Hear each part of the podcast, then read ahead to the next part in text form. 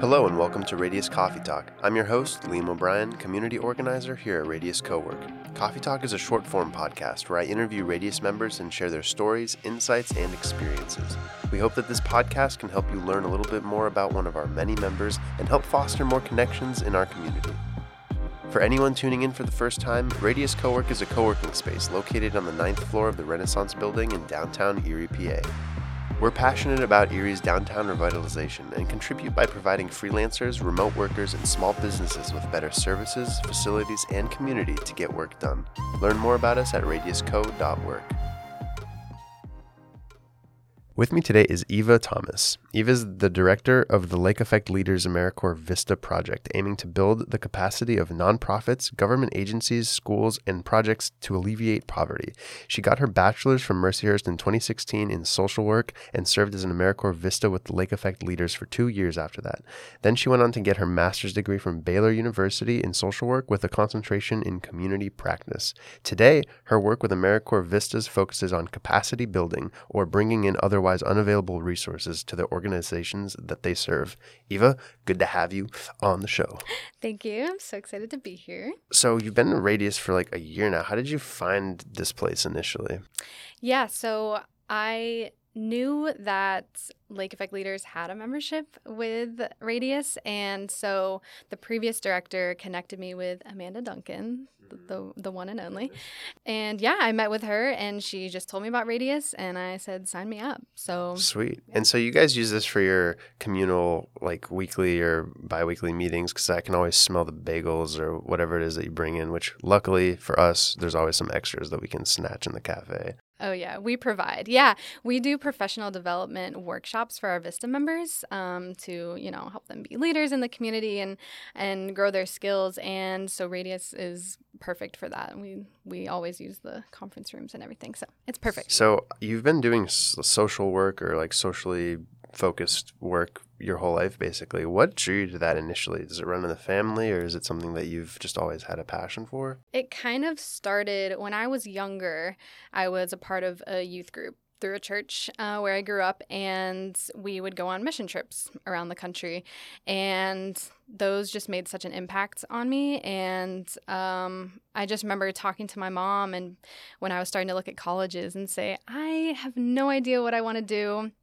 I said, I just want to help people. And I think all the social workers are going to laugh, because if you ask any social worker why they're doing what they do, they want to help people. But uh, I said, I just want to help people. And she said, well, why not go into social work? I didn't even know it existed. But um, just saying that and having that conversation with my mom, I looked into it and I was like, this sounds perfect. So I went through college still not really knowing what I wanted to do, but it still felt right. I was like, this is this is where I should be. I just didn't know what I was going to focus in on yet. But sounds like you found something that was fulfilling earlier on, and you were like, oh, I don't want to go work at a corporate, crazy, money-driven, yep. hungry place. You're like, no I want to do something that empowers people.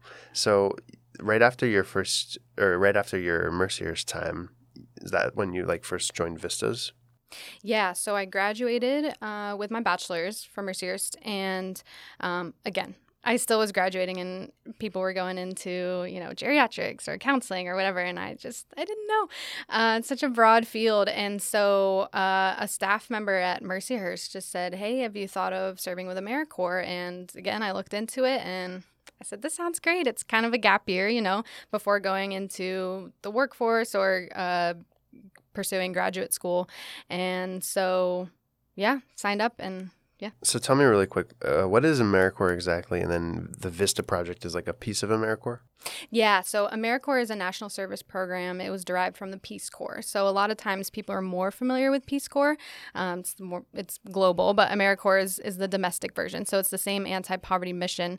And VISTA is the branch, is a branch of it. And it focuses on indirect service versus the other branches that are more, you know, frontline, hands-on kind of direct service. So I'm wondering, besides your your experience in youth group and seeing how meaningful work like that made you feel and made others' lives better, is there an experience in life that's shaped your thinking today, or that's created the uh, maybe the mission that you that you have today? Um, yeah. So it's kind of like a snowball effect, right? Like everything in life just kind of ends up impacting everything in a way. But uh, VISTA was a huge thing that shaped me. But one thing that was part of it that was kind of unrelated to my VISTA project, actually, but um, we were doing a book club with all of our VISTA members. And, you know, it was a book related to poverty, and it ended up being Just Mercy by Bryan Stevenson. And it just so happened that while we were reading that book, he was coming to Mercyhurst to speak. And so that was really exciting that we got to simultaneously see him live and be reading his book. And that absolutely just changed the trajectory of my life. It's what made me so passionate about prison work and reform and reentry. And it's what made me want to pursue my master's uh, in social work and community practice, because I kind of wanted to go that route. So is a master's in, uh, does that just like dive in a lot more nuanced into the work, or like how did that diff- differ from your first degree?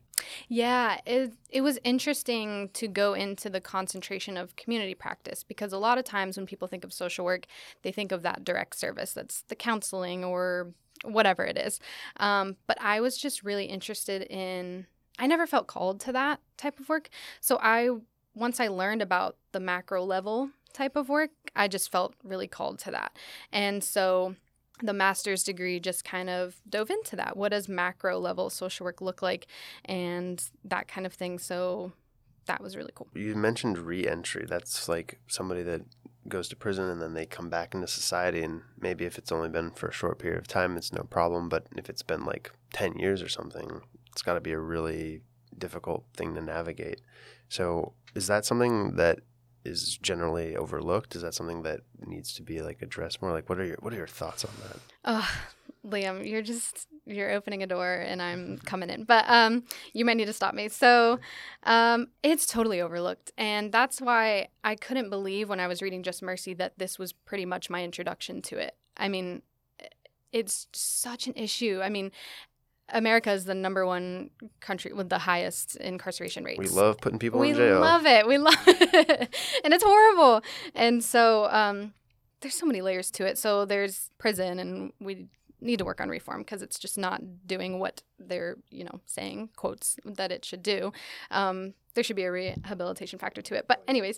Um, I think there's a – sorry to interrupt, but I think there's like a country in Europe, probably like Sweden or something like that, where – people go to when they go to prison, they don't. They just have to like take courses, and they have to like kind of take a a whole approach to just like bettering themselves and doing all sorts of stuff, which I'm sure can be really, really powerful. And of course, like we can't get into the economics of bigger and smaller countries and all that kind of stuff, but it's a really cool idea. one hundred percent, and that's it's true. Yeah, there's other countries that pretty much know how to do it, and we're just not taking from it, but um, and we should. So there's that portion of it. And then there's the portion of it, um, our recidivism rates are super high. So recidivism is when um, someone is released from prison and then they go back. And more than half of individuals who are released from prison go back within three years. More than half. Like, That's we're not doing what we're supposed to be yeah. doing. You know what I mean? Like, that's such a high number. And so it's just, yeah, it's just horrible. Wow. It seems like such a colossal problem to tackle too. Like, how do you change a, an entire system that's been doing it this way for so long? Yeah, you know? Exactly. And, you know, with my master's program, my internship was through a reentry program, is Climate Changers in Erie. And, um, we focused a lot on reentry services, and part of that was actually going into the prisons and doing classes, you know, transition classes. Like, this is what it's going to be like on the outside. This is kind of like what you have to do. Here's your resources. And then the other side of it is once they're out, how can we help them get connected to those resources? Because that's one of the biggest barriers is is that. And, you know, of course, I think the biggest thing is the stigma around it is, you know, once you're in jail, that's it. You're labeled like that for life. And that can impact so many things like housing and employment. Um, but also just knowing what resources are out there for you, what places will hire you if you have a criminal background, what um, landlords will rent to you if you have a criminal background. So, yeah, like laying out the roadmap for people in that situation to help them find the easiest path to reentry and doing it successfully and getting on their feet. right? Yeah, exactly. So is a lot of this work done volunteer generally, or is there a good bit of, of money being put into it, do you think? Or do you know?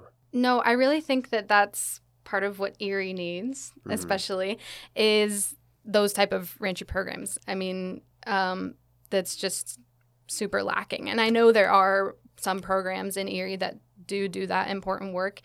I just think we need a little bit more of it. It's For sure. Just, yeah. There's a, I remember seeing this uh, restaurant, I think it's in Cleveland, that only employs people that come out of prison and teach them fine dining and culinary skills and chefing. And I don't think chefing is a it. word, but you know what I mean? Yeah, I love that. It's really cool. A quote that you brought up when we were talking before the interview was, uh, you are more than the worst thing you've ever done. So where did you hear that, and how does that influence your life or your thinking, or how do you think people can, can benefit from that quote? Yeah, so that's a quote from the one and only Bryan Stevenson, who I didn't mention this earlier, but he's, for those who don't know, a lawyer from Alabama who started uh, the Equal Justice Initiative, which is an organization that helps those that are incarcerated, the the poor, and the, the wrongly condemned. And he's worked with inmates on death row and, and that kind of thing. So, So, yeah, he said that. He says, each of us is more than the worst thing we've ever done. And that just really shifted my mindset, because that sentence alone has so much grace in it. And can you imagine if people were just always coming at you because of the, the one thing, thing you did? Yeah, like the the biggest mistake you made, or the, yeah, worst thing you did, whatever that looks like. Can you imagine that's just always being used against you? It's just not fair. And I think, too, a lot of people, excluding maybe the extreme outliers, right, they need to go through that worst thing in order to grow and, and learn and see themselves objectively and, and get better, right? It's kind of like you have to hit the rock bottom to grow, or you have to, you know, go through that experience. Exactly. Um, and I, th- I also heard a really good thing. I forget what it's from, but it's like, you know, good people do bad things and bad people do good things. Mm. Like, you know, mm-hmm. it is, the world isn't so black and white, and definitely noticing that can be very, I think, comforting, right? Yes. Yeah, exactly. Exactly. So maybe some rapid fire questions here before we wrap up.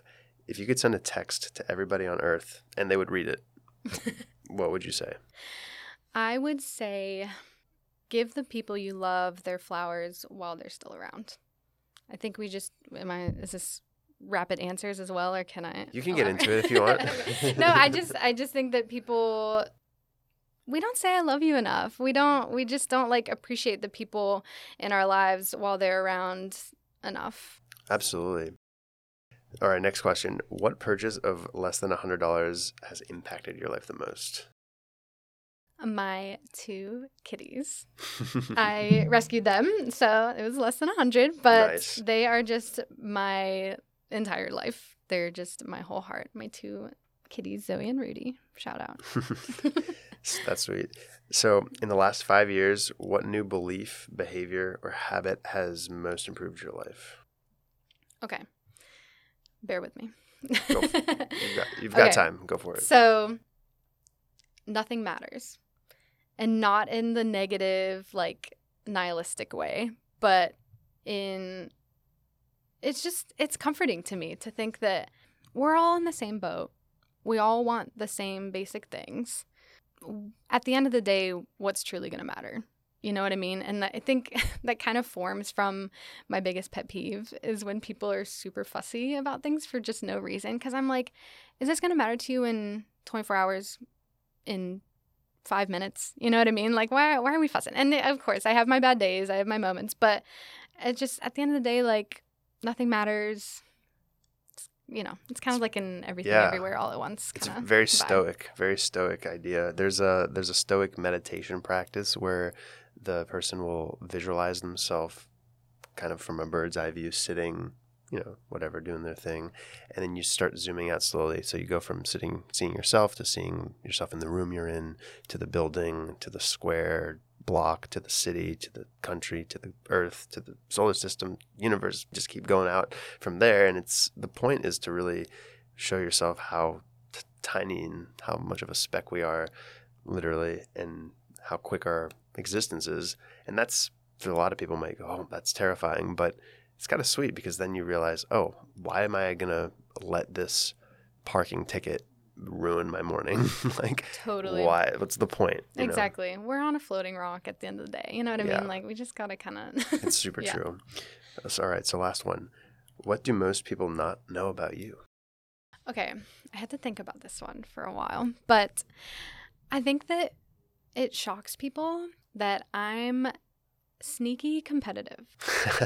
I that I, would that does surprise me. I know, I, I, right? You don't seem competitive. No, to me. I don't have like the usual personality for that. But and it's so funny too because it's actually hard for me to watch sports because I feel so bad for the losing team. Like my empathy is just way too high. Like when it shows the losing team, I just like want to cry. So it's hard for me to watch. But if I'm playing, oh, it's it's game over. Like I'm mm. I'm winning. I hear know? that. But I'm on the low about it. In uh, in high school, I was probably in the bottom quartile of the athleticism in my gym class, but I was in the top competitiveness. So, oh my God. So it was a really funny thing to watch for sure. Um, so where can people find you, learn more about you, learn more about your work at AmeriCorps, all that good stuff? So our Lake Effect Leaders uh, has a Facebook page and an Instagram. I think it's literally just at Lake Effect Leaders for Instagram and Lake Effect Leaders AmeriCorps VISTA for Facebook. Check out our page. Check out what we're doing and the community. And yeah. Sweet. I will put that in the, I'll link that in the description of the show so people can click it easily. But Eva, you're always a very amazing, radiant presence here. Thank you for coming and gracing us with yourself. And uh, I look forward to more discussions about all this stuff. That is very nice. Thank you so much for having me. We hope you enjoyed this episode of Radius Coffee Talk. To learn more about the space, facilities, and community, or to schedule a tour to see it for yourself, please visit radius co dot org.